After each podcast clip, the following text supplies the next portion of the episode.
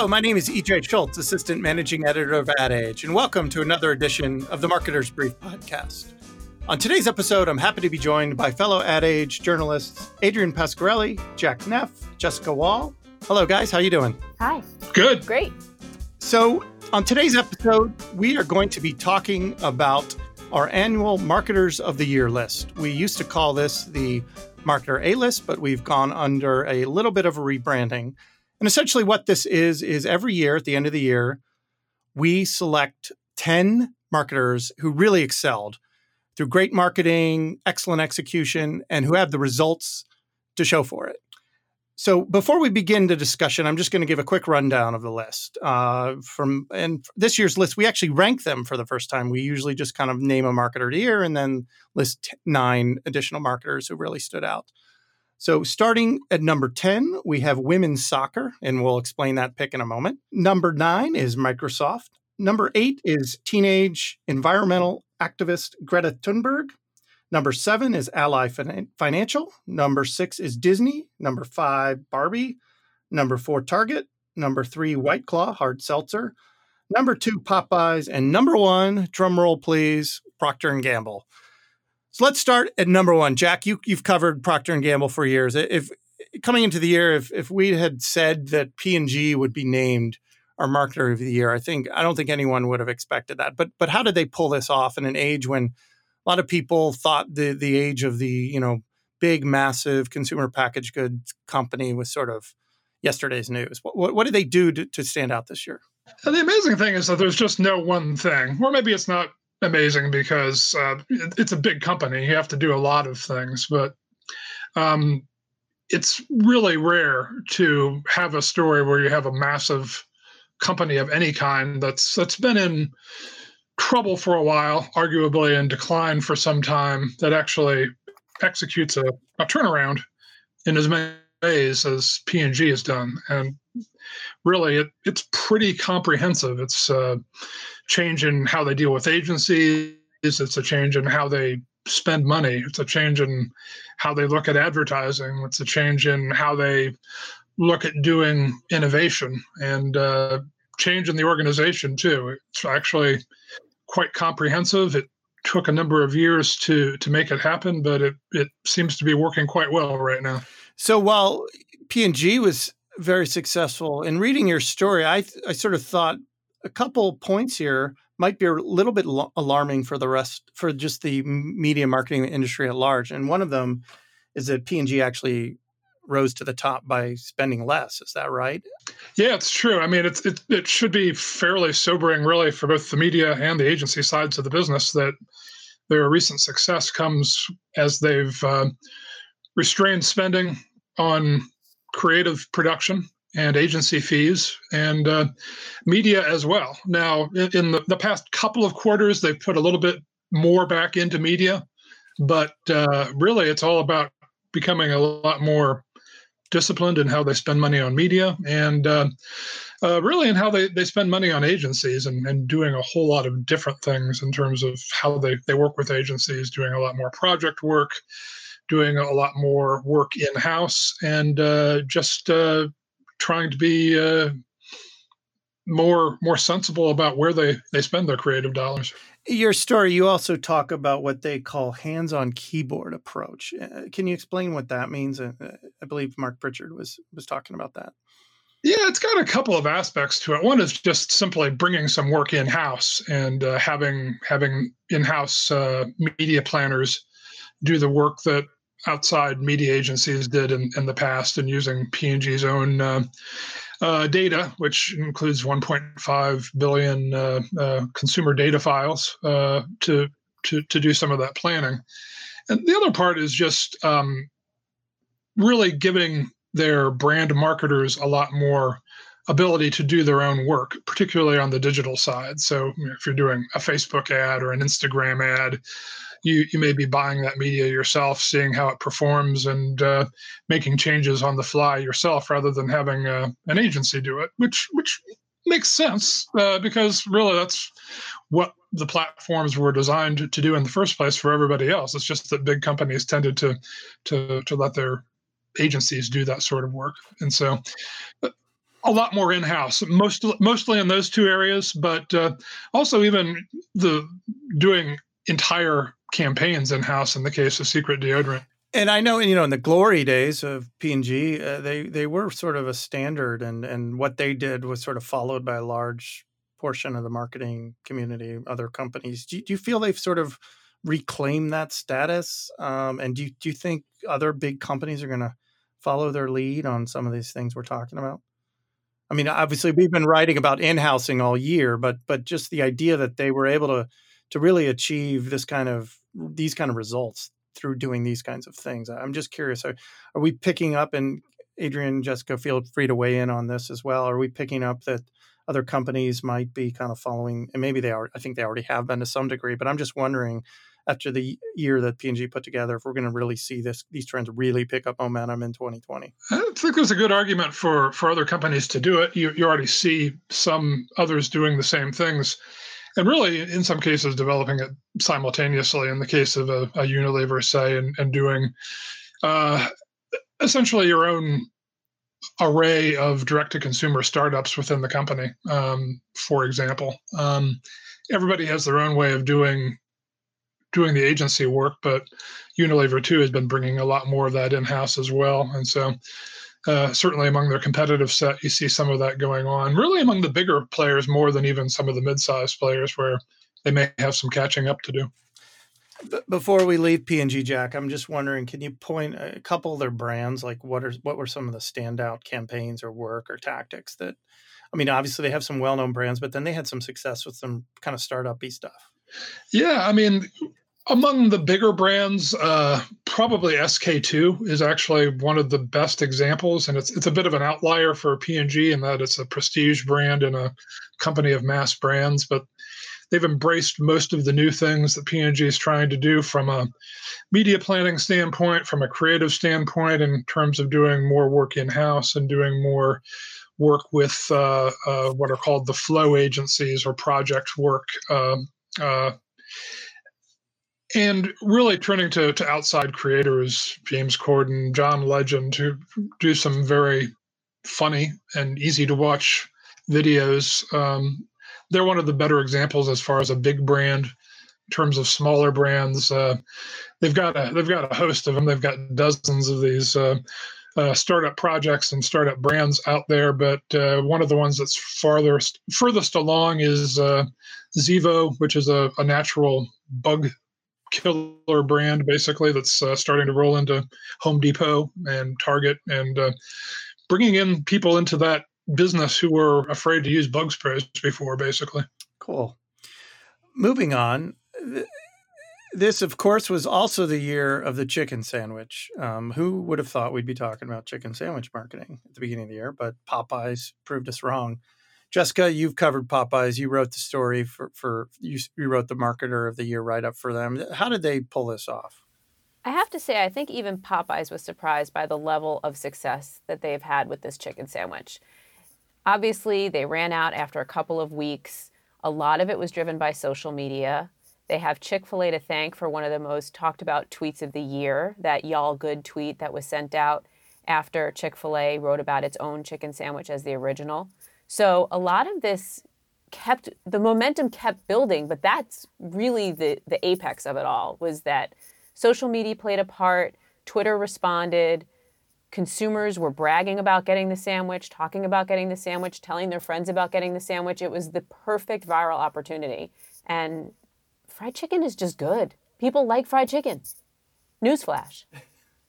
But when's the last time we've even really written about Popeyes? And you know, I just they'd never been, at least in my time at Ad Age, been considered this great, you know, marketing company. It just it just really kind of came out of nowhere. It did. It took a little bit of building. Uh, once Restaurant Brands International, which owns Burger King and Tim Hortons, acquired Popeyes, that helped put a bit of a marketing spotlight on the brand that it perhaps had been lacking under its own ownership. Not to say that it didn't have any marketing. It has marketing. It has Annie, the spokeswoman character, it's had for for some years now, created by GSD&M. It's had, you know, the Love That Chicken from Popeyes jingle, and all of those things have been in the marketplace for a while. But it there was no compelling reason for someone to go to Popeyes and try something new. Sure, they had limited time offers just like any other fast food chain, but there was not something that really compelled people to connect with the brand in a way that this chicken sandwich is just making everybody go gaga. So we don't have time probably to go through every one of our companies, but I do want to hit some highlights. I, I want to talk just quickly about White Claw, that number three on our list. Of course, the hard seltzer brand that sort of owned the summer when it comes to alcoholic beverages. Uh, the interesting thing about White Claw, they're actually owned by Mark Anthony Brands, which is the maker of Mike's Hard Lemonade. Um, it, it really, they're, they come in at number three on their list, and their selection is to me kind of symbolic. Although we do have the P&G, the, the Goliath on here that has sort of reinvented itself.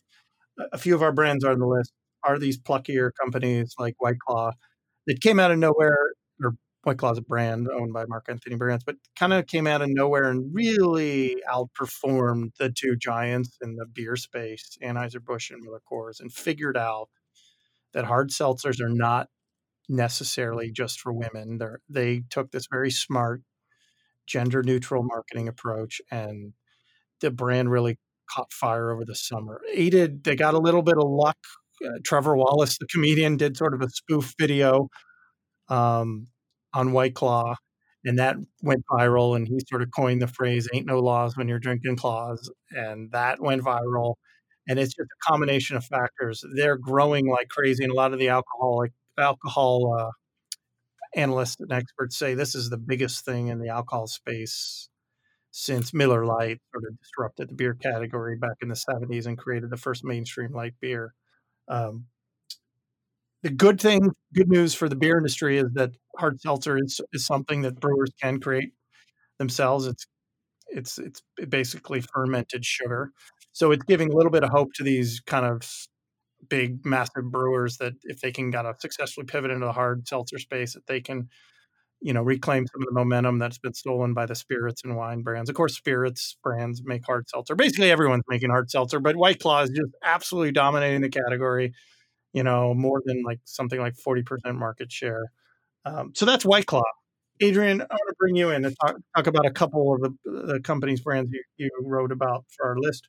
Target is number four. I, I, would sort of categorize them along the lines of P&G, right? Big, long established company um, that really figured out a way to get ahead when a lot of other retailers sort of really stumbled this year, right? Yeah, I mean, Target's a, been a big success story. Uh, a few years ago, they things were not so rosy, I mean, they had a, a, customer data breach, they were in trouble. They kind of had to regroup and they said, we're going to put $10 billion back into the company. They launched a bunch of their own uh, private label brands. Um, which they've they've done for the, the past couple of years, um, and they redesigned some of the stores. Um, this year, they had a big new partnership with Disney um, for some shop and shops in a, in a handful of stores, and they're going to expand that next year. And they also more recently revamped their loyalty program, and all of that really paid off. I think it was super apparent uh, in this recent quarter when they came back with these great results, and everybody else, all their competition, um, was not so fortunate. Um, and I think that led to one headline was Target can't save all of retail, uh, which kind of sums it up. Uh, and that continued over this past weekend. Um, the Thanksgiving holiday weekend, shopper traffic at Target stores was up 14%, which is great. That's year over year. Do you think this is something? I mean, do, do you think what they've built is sustainable? That, that they're going to continue to sort of, re, you know, outperform some of their competition, or do you see signs that other retailers might have a, a chance to um, kind of steal some of their thunder? Well, I think what's interesting is the um, their own brands, and that's something that other competitors can easily copy, and they and they have been.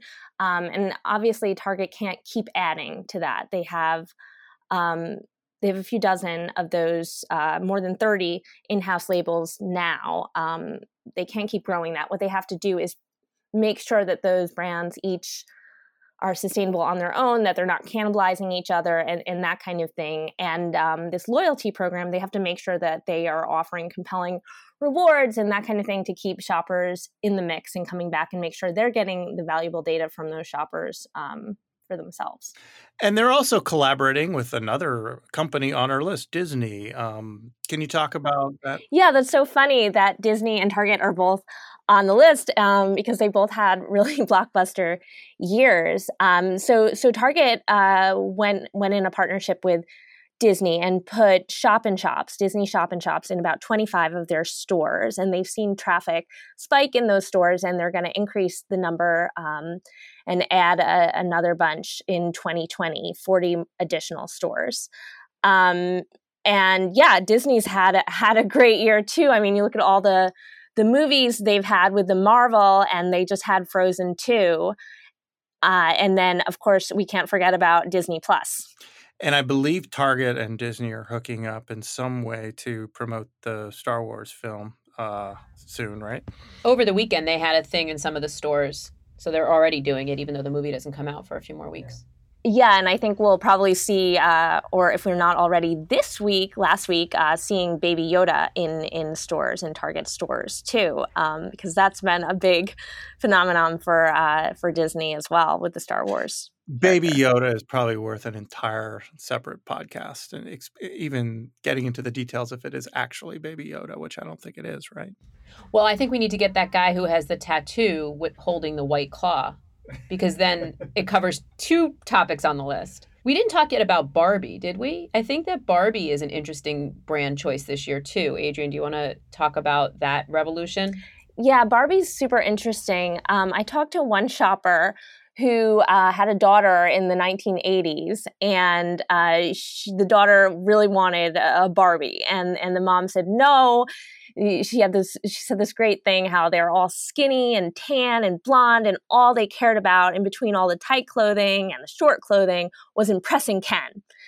And that kind of spelled it out for a lot of shoppers of that era, kind of the, the 80s and 90s. Um, and it wasn't until the last couple of years that this brand, which is now 60 years old, it's been around for a long time, decided to, like Target, kind of go back to, to basics and reinvest in the brand, switch things up. And they rolled out uh, a di- more diverse lineup with um, body type and ethnicity and um, kind of did, did some partnerships with real life women and reinvested in their marketing, kind of going to this message of inclusivity, diversity, the power of play, and that has made them into one of parent company Mattel's best performing brands. So we already talked about Disney a little bit. I mean, they check in at number uh, six on our list. I mean, what more is there to say about Disney other than that they pretty much rule the world right now, right?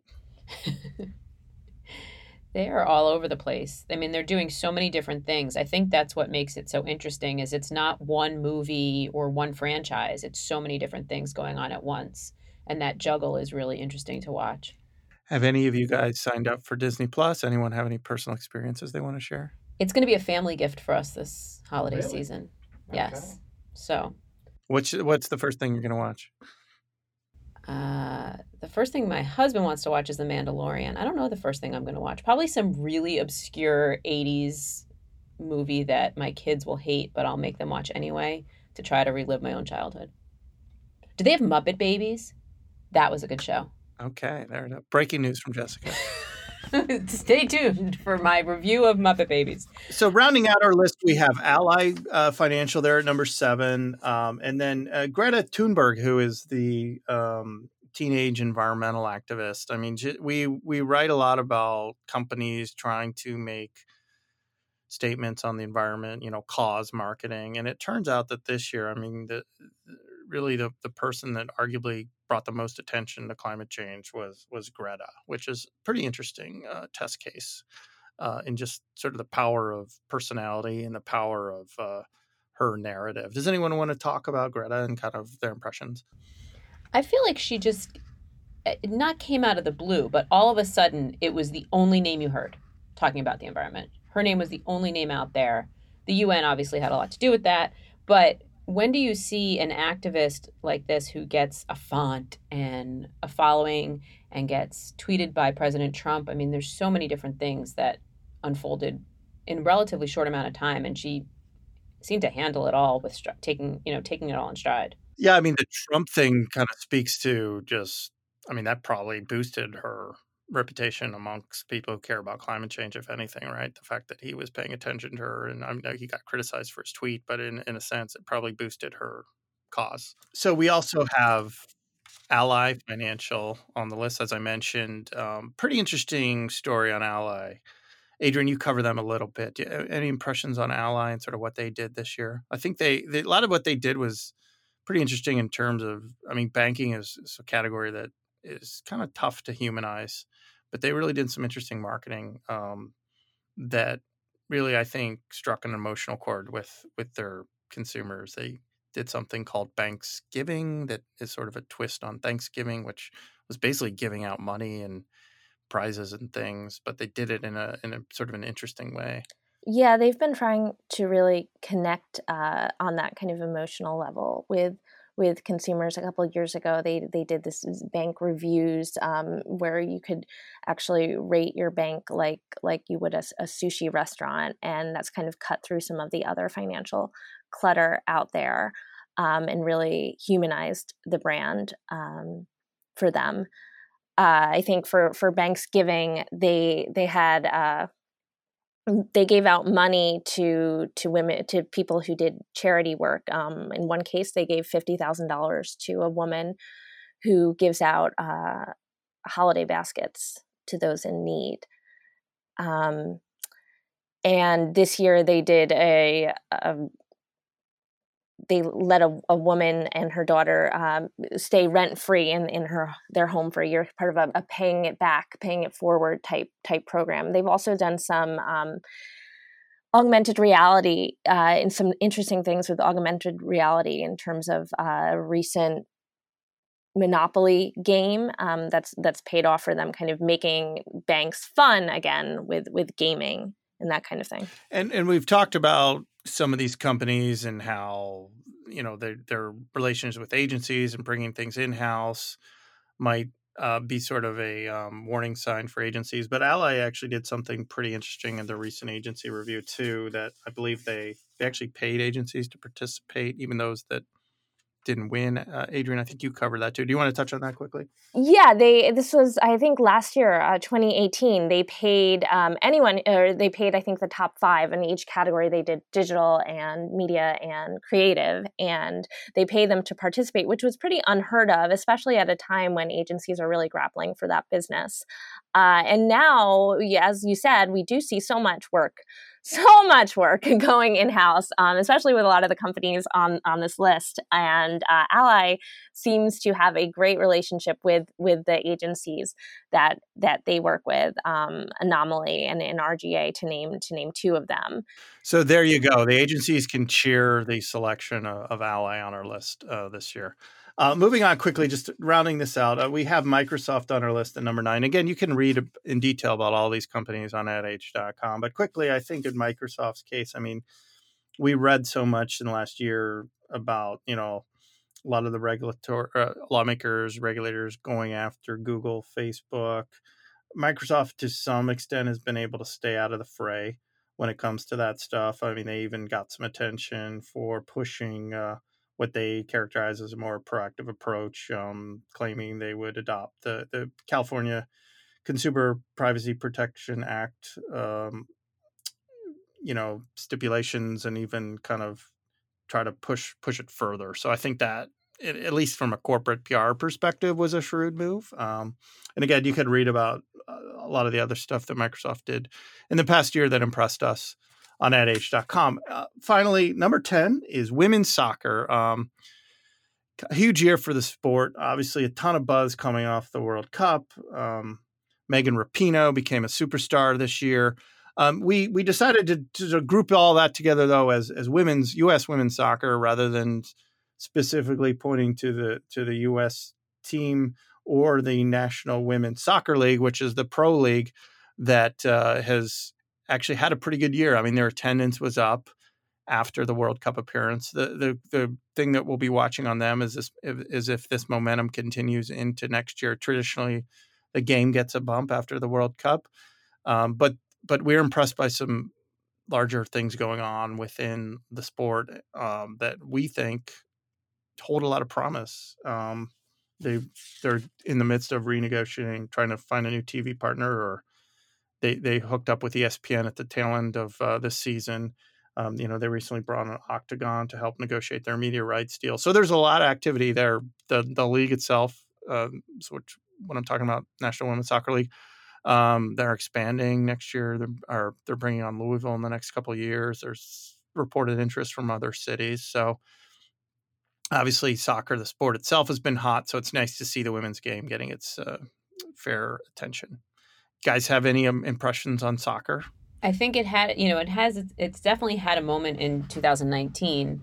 The question is, will it be sustainable, particularly in the years when there isn't World Cup game, you know, when there aren't the the the constant churn of World Cup coverage and things like that. I think these women in particular are just really really good at navigating the media landscape. Rapinoe in particular, she's just a standout when you see her on stage, when you see her uh, doing things like that announcement that they made that Budweiser is going to be sponsoring the league and looking out for other sponsors. EJ, I know you mentioned that in your write up um, on women's soccer, and I think that you know there aren't very many athletes or personalities out there who could handle that in a way that sounds genuine and and and earnest uh, when you're one of the most famous people in the world right now. She just did it really well.